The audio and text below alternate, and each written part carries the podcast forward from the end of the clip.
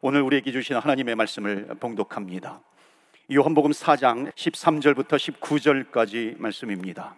신약성경 148페이지 요한복음 4장 13절부터 19절까지 말씀입니다. 찾으셨으면 제가 봉독합니다. 예수께서 대답하여 이르시되 이 물을 마시는 자마다 다시 목마르리언니와 내가 주는 물을 마시는 자는 영원히 목마르지 아니하리니 내가 주는 물은 그 속에서 영생하도록 솟아나는 샘물이 되리라. 여자가 이르되 주여 그런 물을 내게 주사 목마르지도 않고 또 여기 물 길러 오지도 않게 하옵소서. 이르시되 가서 내 남편을 불러오라. 여자가 대답하여 이르되 나는 남편이 없나이다. 예수께서 이르시되 내가 남편이 없다 하는 말이 옳도다. 너에게 남편 다섯이 있었고 지금 있는 자도 내 남편이 아니니 내 말이 참되도다. 19절 다 같이 읽습니다. 여자가 이르되 주여 내가 보니 선지자로 소이다. 아멘. 하나님의 말씀입니다. 오늘도 하나님의 말씀에 은혜 받으시고 새 힘을 얻으시고 또 한 주간 승리하시기를 축원합니다.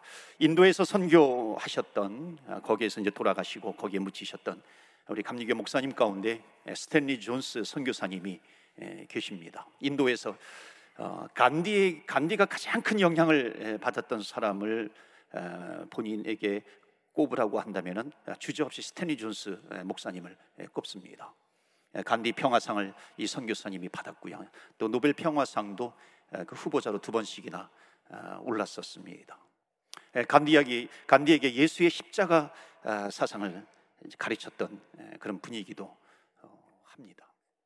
이분이 이제 80세가 되어서 이분이 이제 책을 여러 권 썼습니다. 대표적인 책이 인도를 음, 걸으시는 거니시는 예수라고 하는 아주 감명 깊은 책도 있었고요. 이분이 88살이 되어서 순례자라고 하는 순례자의 노래라고 하는 그런 어, 자서전적인 그런 책을 기록을 어, 했습니다. 이분이 나에게 가장 중요한 일은 어, 바로 예수라고 하는 보물을 내가 찾게 된 것이다.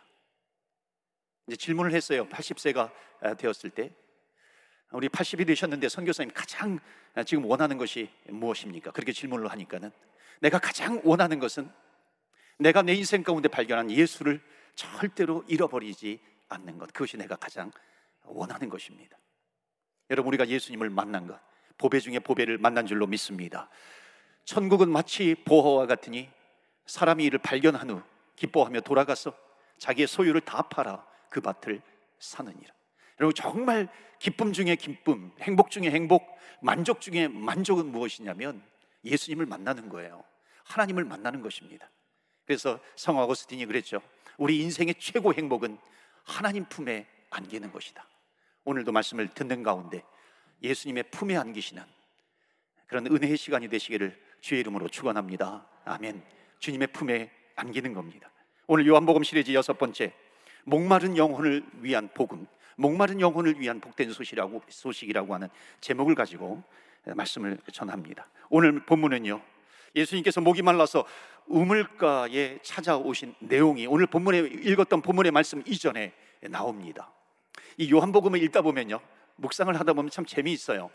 요한은 기록한 사도 요한, 요한복음을 기록한 사도 요한은 물을 참 좋아했던 것 같아요. 물론 성경 전체적으로 물에 물은 굉장히 깊은 의미가 아, 있습니다. 그런데 이 사도 이 요한복음을 1장부터 써 내려가는데 물이라고 하는 것이 굉장히 중요한 키워드가 되는데 그것을 가지고 계속 연결합니다. 반복 반복 반복합니다. 요한복음 1장에는 세례 요한의 물 세례가 나오죠. 2장에 넘어가면은 우리가 이미 예, 말씀을 들었습니다. 물이 변하여 포도주가 되는 가나의 혼인 잔치 사건이 나오죠. 3장에 넘어가면 지난주에 우리가 3장을 보았는데요. 3장 예수님과 니고데모와의 대화를 통해서 예수님께서 니고데모에게 뭐라고 하냐면 물과 성령으로 거듭나지 아니하면 하나님 나라, 나라를 볼 수 없느니라. 여기 4장에 오면은 이제 우물가에 여인 사마리아 여인을 예수님께서 만나십니다. 5장에 가면은 베데스다 연못가가 나와요. 38년 된 병자가 예수님을 만나서 나음을 입게 됩니다. 6장에 가면은 예수님의 제자들이 배를 타고서 바닷물을 건너가게 되고요. 7장에 가면은 예수님께서 뭐라고 말씀하시냐면 믿는 자에게서 믿는 자마다 나를 믿는 자마다 그 배에서 생수의 강이 넘쳐 나리라. 여러분 물을 계속 가지고서 연결을 합니다. 오늘 요한복음 4장에도 보면 예수님께서 이제 우물가에 가시는 겁니다. 그 우물가에서 사마리아 한 여인과 대화를 아, 나눕니다. 이 여인과의 대화 가운데 여러분들을 초대합니다. 예수님께서 물을 기르러 온 그 야곱의 우물에서 사마리아 그 여인에게 예수님께서 뭐라고 말씀하시냐면 나에게 물을 타오 이렇게 이야기를 합니다. 여러분 그 유대인은요 그 당시에 사마리아 유대는 남쪽이고 사마리아는 북쪽입니다. 그때 유대는 사마리아하고 별로 이렇게 대화를 잘 하지 않습니다. 왜냐하면 북쪽에 있던 이 사마리아 사람들, 북이스라엘 사람들은 아수르에게 점령을 당했을 때에 그 이방인의 피가 섞였다고 생각을 한 겁니다. 그러니까 유대인의 이스라엘의 그 순수성을 잃어버렸다고 생각을 한 거예요. 그래서 이 남쪽에 있는 유대인하고 북쪽에 있는 사람들, 특히 사마리아 사람들하고는 이 말을 섞지 않습니다. 이게 5천 년, 6천 년, 7천 년 동안 계속 이어져 오는 그런 전통 관습이었어요. 그런데 지금 예수님께서 예수님은 신분적으로 보면 유대인이거든요. 지금 유대인 남자가 자기에게 물을 달라고 지금 말을 걸고 있는 겁니다. 그러니까 이 여인이 뭐라고 하냐면은 왜 나에게 물을 달라고 합니까? 왜 나에게 말을 겁니까? 지금 지금 말씀드리는 거는 우리가 읽은 본문의 말씀 앞부분에 다 나오는 내용입니다. 그때 예수님께서 뭐라고 말씀하시냐면 지금 물을 달라고 하는 내가 너가 내가 누구인지를 알면 오히려 너가 나에게 물을 달라고 했을 것이고 내가 정말 living water 생수 이 샘물이 솟아나도록 영생하는 물을 내가 너에게 주겠다 이렇게 말씀을 합니다. 이 여인은요. 그 당시에 사람들은 이게 물통 같은 거를 차고 다녔어요. 성경에는 그릇이라고 나오는데, 그러니까 보니까는 예수님은 여기 물통도 없어요. 그러니까는 뭐 예수님께서 나에게 물을 줄 수 있다고 생각하지 않는 것이죠. 그러면서 뭐라고 얘기를 하냐면 이 여인이요, 야곱의 물을 이야기를 합니다. 야곱의 우물을 이야기해요. 우리 모든 사람들은 이 야곱의 우물을 통해서 우리가 물을 먹습니다. 이 야곱의 우물이 우리에게 물을 주었습니다 하는 거예요. 그러니까 지금 야곱은요 이스라엘 백성들에게 가장 최고의 프라우드가 있는 그런 사람이 누구냐면 조상이 누구냐면 야곱이었어요. 그러면서 마지막 오늘 본문의 말씀 앞에 부분에 이 여인이 뭐라고 얘기하냐면 당신이 야곱보다 크니까 이렇게 질문을 하는 거예요. 여러분 이 여인은요 하나님을 모르는 사람이 아니었어요. 하나님을 아는 사람이에요. 야곱도 알아요. 근데 이 여인은 누구냐면 종교인이었습니다. 자기가 자랑해야 될 조상이 누구인지 알아요. 그런데 이, 이 여인의 인생 가운데 아무 재미가 없는 거예요. 기쁨이 없습니다. 지쳐 있어요. 목말라 하여 죄 속에 있는 겁니다. 이 여인은 대표적인 종교인입니다. 성경이 우리에게 보여주는 것이 있습니다. 예수 그리스도를 만나지 못하면 우리는 평생 종교인으로 살 수밖에 없다는 겁니다. 절대적으로 신앙인이 될 수 없다는 겁니다. 그러니까 예수님을 진짜 만나지 못하면 종교인으로 살아가는 거예요. 철치 고우어, 철치 고우어가 되는 겁니다. 크리스찬이 아니에요. 요즘 신조어가 뭐냐면 철치 아니에요. 크리스찬이라 철치한, 철치 고우어로 살아가게 된다는 것입니다. 그러니까 여러분 진짜 예수님을 만나야 우리는 종교인에서 신앙인으로 변화가 될 줄로 믿습니다. 여러분 신앙인이 된다라고 하는 것은 뭐냐면 예수님을 진짜 만나요. 예수님 안에 내 소망을 두게 되는 것입니다. 예수님을 만남으로 말미암아 내 인생 가운데 행복이 있다고 믿게 되는 것입니다. 그래서 예수님을 만나는 것이죠. 기회가 되면 예수님을 만나려고 하는 겁니다. 여러분 신앙인이 된다라고 하는 것은 뭐냐면 내 인생 가운데 예수님이 가장 중요하다는 것입니다. 이 신앙인이에요. 근데 종교인은 뭐냐면 예수님을 믿는 것 같아요. 그런데 종교인은 내 인생 가운데 내가 제일 중요하다라고 하는 것입니다. 그러니까 종교인은 내가 중요하기 때문에 늘 만족이 없어요.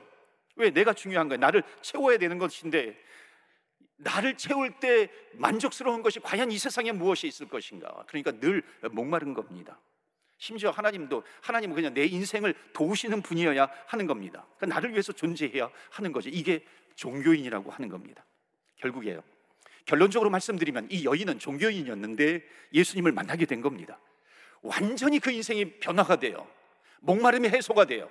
해결이 됩니다. 그 인생 가운데 기쁨이 차고도 넘치는 거예요. 그런데 이 여인이 종교인에서 신앙인으로 바뀌게 되는데 전환점이 되는데 아주 중요한 질문이 뭐였냐면 당신이 야곱보다 크니까 이 질문이었어요. 이거는 좀 비아냥거리는 거예요. 지금 야곱의 우물이 있어요. 이 야곱의 우물이 우리를 여태까지 먹여 주었는데 당신이 나에게 무슨 생수를 준다고 하는데 당신이 야곱보다 크니까 이렇게 질문을 툭 던진 겁니다. 왜냐하면 야곱은 우리의 자랑거리이거든요. 우리의 영웅이에요. 우리 조상 가운데 정말 자랑스러운 사람이 누구냐면 이 야곱입니다. 그러니까 여기 당신이 야곱보다 크니까 이 질문을 어떻게 이 지금 시대의 언어로 바꾸면 이거예요. 예수님은 우리의 인생에서 제일 중요한 분입니까? 마치 이 질문과 같은 거예요. 예수님이 우리의 인생 가운데 가장 중요한 분인가?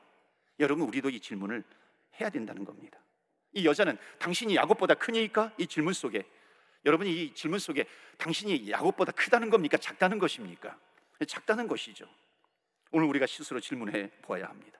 정말 내 인생 가운데 내 신앙생활의 그 인생 가운데 예수가 가장 내 인생 가운데 가장 큰 분인가? 가장 예수가 내 인생 가운데 중요한 분인가? 여러분 예수님이 여러분의 인생 가운데 가장 중요한 분이 되시기를 축원합니다. 아멘. 예수가 가장 중요한 분. 오늘 본문의 말씀은 이제 예수님께서 대화를 이어가십니다. 당신이 야곱보다 크니까 대답을 어떻게 하냐면 그때 이제 오늘 본문부터 나오는 거죠. 예수께서 대답하여 이르시되 13절에 보니까 이 물을 마시는 자마다 다시 목마르리오니와 내가 주는 물을 마시는 자는 영원히 목마르지 아니하리니 내가 주는 물은 그 속에서 영생하도록 솟아나는 샘물이 되리라 생수가 되리라 여러분 예수님께서 내가 야곱보다 크다 작다 이런 얘기를 하지 않으세요 내가 주는 물을 먹으면은 이 물을 먹으면은 이 우물을 먹으면은 다시 목말라 다시 와야 돼 내가 주는 물을 먹으면은 마시면은 영생하는 샘물이 그 안에서 터져 나오는 것이야. 다시 목마르지 않는다는 겁니다. 그래서 이 요한복음 7장에 가면은 누구든지 나를 믿는 자마다 그 배에서 생수의 강이 넘쳐나리라. 샘물이 넘쳐나리라 그 말입니다. 지금 이 여인은 계속해서 육신의 물을 얘기하는 겁니다. 예수님께서는 영생의 물을 얘기하는 거예요. 여러분 기억나십니까? 지난주에 요한복음 3장에 보면 니고데모와 예수님이 대화를 하시는데 거듭나야 하나님 나라를 볼 수 있다 그래요. 그러니까 이 니고데모는 계속 육적인 얘기만 하는 겁니다. 어떻게 거듭나 다시 태어날 수 있어요? 엄마의 뱃속에 어떻게 들어갔다가 나올 수 있습니까? 예수님은 영적인 얘기를 하고 있는데 이 니고데모는 계속 육적인 얘기를 하고 있는 겁니다. 똑같아요, 지금 전개가. 이 사마리아 여인은 계속해서 육적인 얘기를 육신적인 그런 생수를 얘기합니다. 샘물 물을 얘기해요. 근데 예수님께서는 영생하는 물을 말씀하고 있습니다. 예수님께서 이 땅에 오신 이유가 무엇인가? 바로 우리가 영생하는 샘물을 주시기 위해서 영원한 생명, 영생을 주시기 위해서 예수님께서 이 땅에 오신 줄 믿습니다. 지금 그 얘기를 풀어나가고 있는 것입니다. 그러니까는 지금 이 여인이 뭐라고 얘기하냐면은 영원히 목마르지 않는 물을 주리라. 그러니까는 이 여인이 그 물을 나에게 좀 주세요. 그럽니다. 왜냐하면 내가 다시 물을 길어 오지 않도록 나에게 그것을 주세요. 그래요. 여러분 한번 대답해 보시겠어요? 이 여인의 관심이 예수님에게 있습니까? 아니면 물에게 있습니까? 지금 내 앞에 계신 그 예수님에게 관심이 있는 거예요? 그리스도에게 관심이 있는 겁니까? 아니면은 내 목을 축이고 자는 이 물에 관심이 있는 겁니까? 아직까지도 이 여인 안에는요 예수님이 누구인가 보다는 저 사람이 나에게 무엇을 주시는가 그 혜택에만 관심이 있다라고 하는 것입니다. 여러분 종교인의 특징이 바로 이거예요. 하나님께 관심을 두지 않아요. 하나님께서 나에게 주시는 것이 무엇인가 여기에만 관심이 있는 겁니다. 그를 통해서 내가 받을 수 있는 것이 무엇인가? 초점은 어디에 있어요? 나에게만 있는 겁니다.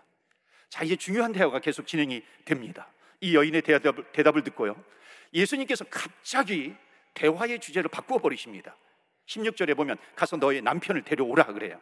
어떻게 보면 엉뚱한 대화를 이끌어 가시는 예수님 이해가 좀 안 돼요. 물을 달라고 하는데 지금 예수님께서 뭐라고 하냐면 너희 남편을 데려오라 오라 얼마나 물을 많이 주시려고 그러는가? 남편까지 와가지고 남편이 좀 들 수, 도와줄 수 있도록 남편까지 와야 될 정도로 그렇게 많은 물을 주시려고 하는 것인가? 근데 16절에 보면 이 여인이 뭐라고 대답하냐면 남편이 없습니다. 너의 말이 옳도다. 그러면서 예수님께서 너에게는 과거에도 남편이 다섯이 있었고 지금도 있었지만 지금도 있지만 너의 남편이 아니다. 이 뜻은 뭐냐면 이 여인의 인생에는 갈급함이 있다는 겁니다. 인생의 목마름이 있다는 것이에요.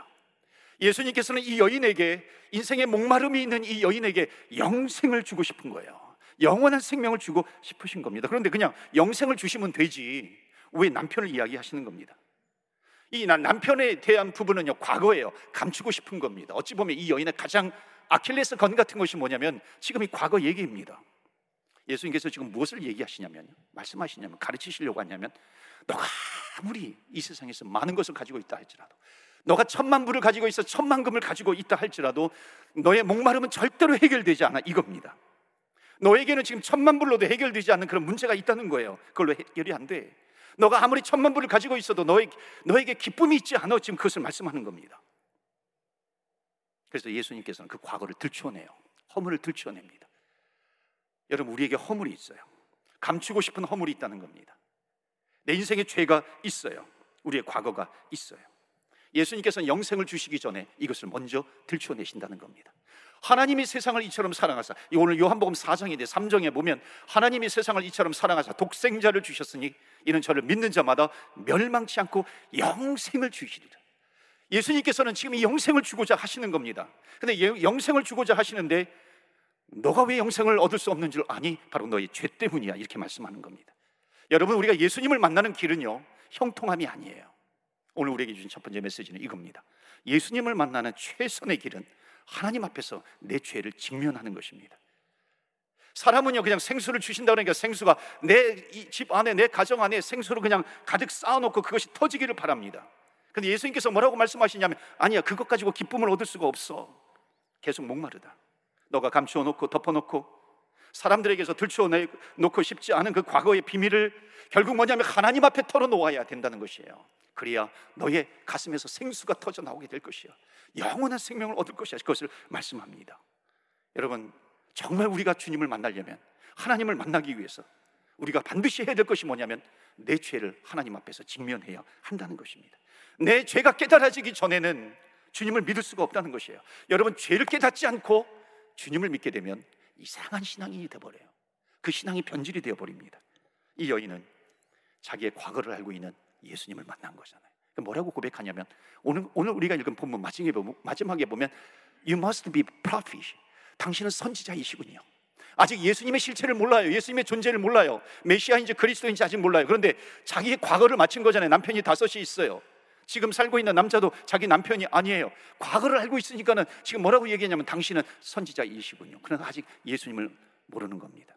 자, 이제 대화를 쭉 진행하시다가 예수님께서 한번 갑자기 대화를 바꾸시더니 남편을 데려오라 그러죠. 근데 한 번 더 대화를 더 예수님께서 바꾸시는 것 같아요. 예배에 대해서 말씀합니다. 예배를 가르쳐 줘요. 23절에 보면 자기 꾀, 죄를 깨달아가고 있는 이 여인에게 이렇게 말씀하십니다. 아버지께 참되게 예배하는 자들은 영과 진리로 예배할 때가 오나니 곧 이때라. 아버지께서는 이렇게 예배하는 자들을 찾으시느니라. 지금 예수님이 여인에게 뭘 가르쳐 주시냐면 지금 너에게는 마음을 다해서 하나님 앞에 예배를 드리는 것이 필요하다 말씀드립니다. 이러한 예배를 드려야 돼 너는 이것을 말씀하는 거예요. 그래서 24절 말씀 보시면 하나님은 영이시니 예배하는 자가 영과 진리로 예배할 진이라. 하나님이 누군지 알려면은 마음을 다해서 하나님 앞에 예배를 드려야 돼. 예배가 너가 회복이 되면 너의 안에서 너의 인생에서 생수의 강이 터져 나오게 될 것이야. 지금 예수님께서 그 말씀을 하시는 겁니다. 그런데 이 여인은요 지식이 있는 여자였어요. 25절 보시겠어요? 여자가 이르되 메시아 곧 그리스도로 하는 이가 오실 줄을 내가 아노니 그가 오시면 모든 것을 우리에게 알려 주시리라. 내가 아는 것이 있어요. I know, I know that Messiah is coming. 예수님이 오실 거야. 메시아가 오실 거야. 그리스도가 오실 거야. 지금 이 예수님하고 사마리아 우물가의 여인하고 이 대화의 톤이 좀 계속해서 지금 상승세를 타고 있는 겁니다. 클라이막스를 향해서 달려가고 있는 거예요. 지금 여인은 뭐냐고 뭐라고 하냐면 지금 저도 아는데요. 예배를 예수님께서 말씀하시니까 저도 알아요. 제가 예언이 된 거 알아요. 그리스도가 오면 메시아가 오면 이 모든 것을 우리에게 알려주시기로 했어요. 여러분 이 여인이요 지금 조금씩 조금씩 조금씩 기쁨에 도달하고 있는 겁니다. 그때 예수님께서 결정적인 말씀을 딱 하십니다. 그게 26절이에요. 예수께서 이르시되 내게 말하는 내가 그라 하시니라. 내가 그다. It's me. I'm the Messiah. 내가 메시아야. 내가 그리스도야. 말씀하시는 겁니다. 이 얘기를 듣는 순간에 이 여인은 충격을 받는 거예요. 나도 예배하고 싶어요. 내가 어떻게 예배할 줄 몰라요. 근데 지금 말씀하시는 분이 보니까 내 과거를 다 알고 있어요. 그런데 그분이 지금 선지자인 줄 알았더니 선지자가 아니라 그분이 지금 메시아라고 하는 겁니다. 여러분 이 여인이 예수님이 메시아이다라고 하는 예수님을 만나는 순간에 그 인생 완전히 바뀌어 버리는 겁니다. 누구를 만났어요? 예수님을 만난 거예요. 예수님이 누군지 깨달아진 겁니다. 어, 이분이네. 우리가 기다려왔던 I know that the Messiah is coming. 예수님께서 오신다고 그렇게 조상 때부터 얘기했는데 바로 이분이 예수이시네. 이분이 그리스도이시고 이분이 구세주이시네. 그것을 깨닫는 순간에 이 여인의 가슴에서 무엇이 터졌을까요? 너의 가슴에서 배에서 솟아나는 영생하는 샘물이 터지리라. 영생의 샘물이 터지게 된 겁니다. 주님을 만난 거예요. 그러니까 이 여인이 마지막에 이제 마을로 뛰어들어갑니다. 마을로 뛰어들어가 가지고 보라 와 보라. 내가 메시아를 만났다. 내가 그리스도를 만났다 하는 거예요. 지금 내가 어두운 곳에 있었는데 지금 내 과거를 다 하시는 그 내 죄를 알고 있는 그 메시아야 그런데 나를 책망하시는 것이 아니라 나를 버리지 않고 나를 찾아오신 메시아 나를 살려주신 메시아를 내가 만났어 하는 거예요. 여러분 이 여인 때문에 정말 많은 사람이 예수님을 믿게 됩니다. 마지막으로 나누고 싶은 것이 있어요.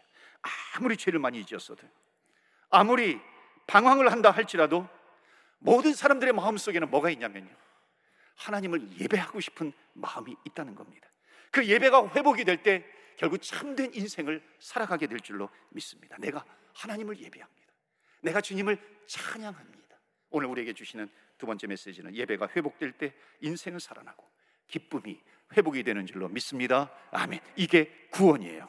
수많은 사람들이 구원이 어디에 있는지 구원이 무엇인지 몰라서 헤매고 있는 겁니다. 그 헤매는 것이 뭐예요? 야곱의 우물을 찾아오는 거예요. 옛날부터 전통적으로 이 야곱의 우물이 나를 먹여 주었었어. 야곱의 우물을 붙들고 살아가는 겁니다. 어떤 분은 지식을 붙들어요.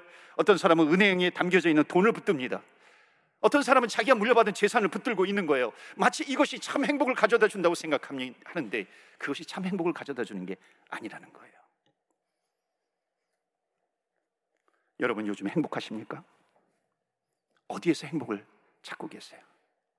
누구를 만나면 행복합니까? 우리의 소원이 뭔지 모르겠지만 그 소원이 이루어지면 우리가 행복할까요? 여러분 행복은요 마치 물풍선을 이렇게 잡는 것과 같아요. 여러분 레크레이션 할 때 그 물풍선 잡기 놀이가 있잖아요. 내가 그것을 잡으면 쭉 하고 빠져나갑니다. 더 힘을 줘서 그걸 잡으면 그것이 더 빠져나가는 거예요. 여러분 세상의 행복은요 마치 물풍선과 같은 겁니다. 내가 힘을 주고서 이것을 내 거라고 붙잡는 순간 그게 또 도망가고 도망가고 그러는 거죠. 여러분 많이 배웠다고 우리가 행복할까요? 덜 가졌다고 해가지고 내가 불행할까요? 그게 아니에요. 행복의 수치는 절대로 내 소유의 크기와 다르지 않다, 이 비례하지 않다는 것입니다. 내 인생의 참 만족, 내 인생의 참, 참 기쁨은요, 이 한 가지, 이 한 가지가 해결이 될 때 그 참 행복, 참 만족은 어느 날 불현듯이 나에게 찾아오는 것입니다. 그것이 뭐냐면 예수 그리스도를 만나는 거예요. 우리의 불만족이 여러 가지가 종류가 있어요. 자녀를 봐도 만족스럽지 않아요. 남편과 아내를 봐도 만족스럽지 않아요. 직장에 가도 기쁨이 없어요. 여러분 그 하나하나가 다 불만족, 불만 덩어리가 아니라 한 가지 문제가 해결되지 않아서 그렇다는 겁니다. 어떤 여자가 여성이야 남자친구 전화를 받고 아주 가슴 뛰는 마음으로 이게 남자친구를 만나려고 화장도 잘하고 아주 옷도 제일 좋은 옷을 입고 나가요. 앞에 앉았는데 남자친구 얼굴이 좀 심각해요. 뭐라고 얘기했냐면 우리 그만 만나자. 우리 헤어지자.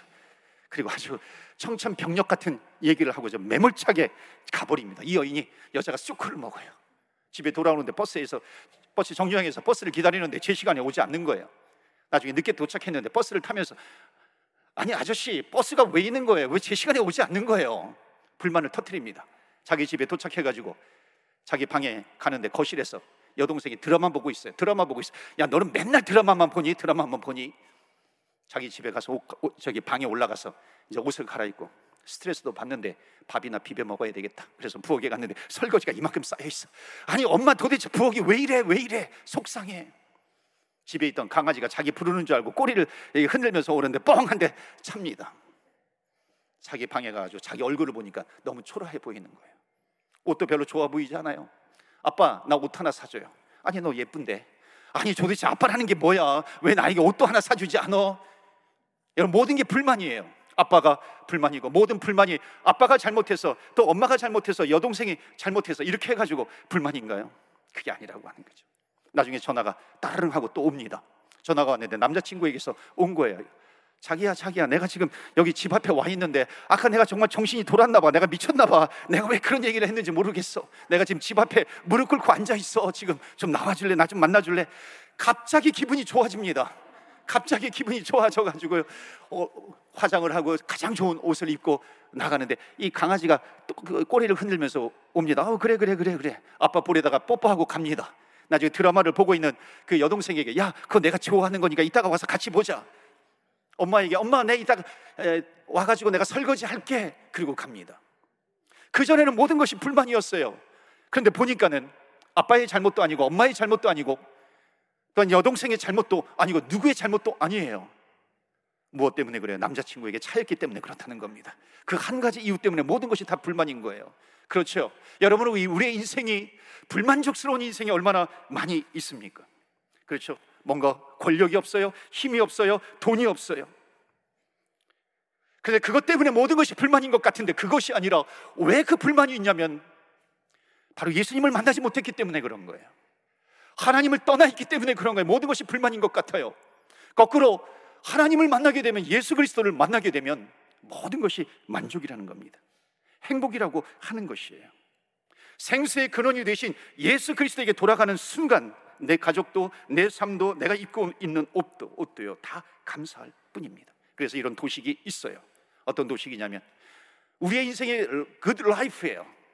우리의 인생에 행복이 있는 것 같아요. 그런데 아무리 우리가 good life라고 할지라도요, 기쁨이 있다 할지라도 거기에 마이너스 God 하나님이 빠지게 되면요, 그 도식은 뭐냐면 good minus God is your life, my life is zero 꽝이라는 거야. nothing 아무것도 아니라고 하는 겁니다. 그런데 우리의 인생이 제로예요. 제로점까지 내려왔어요. 그럼에도 불구하고 아무것도 없는 것 같지만 예수님을 만나게 되고 하나님을 만나게 되면 그 인생은 뭐예요? 제로 플러스 God is good, good life. 여러분의 life, 우리의 life 가장 행복한 life입니다. 아무것도 없는 인생에서 예수님을 만나게 되고 하나님을 만나게 되면 참된 인생이 된다는 것입니다. 예수를 가지면요, 다 가진 거예요. 예수가 없으면 다 가지지 못한 겁니다. 없는 겁니다. 제로 같은 인생에서 예수님을 만나고 하나님을 만나면 good life가 되는 거예요. 우리 교회 처음 오신 분이 그런 얘기를 하더라고요. 이분은 교회를 다녀보신 분이 아니에요. 그런데 우리 교회 처음 왔는데 예배를 드리는데 찬양을 하는데 막 눈물이 난대요. 찬양을 하는데 눈물이 나요. 예수님을 뭐 모를 것 같기도 한데 찬양을 하는데 눈물이 나요. 여러분 우리 인생은요.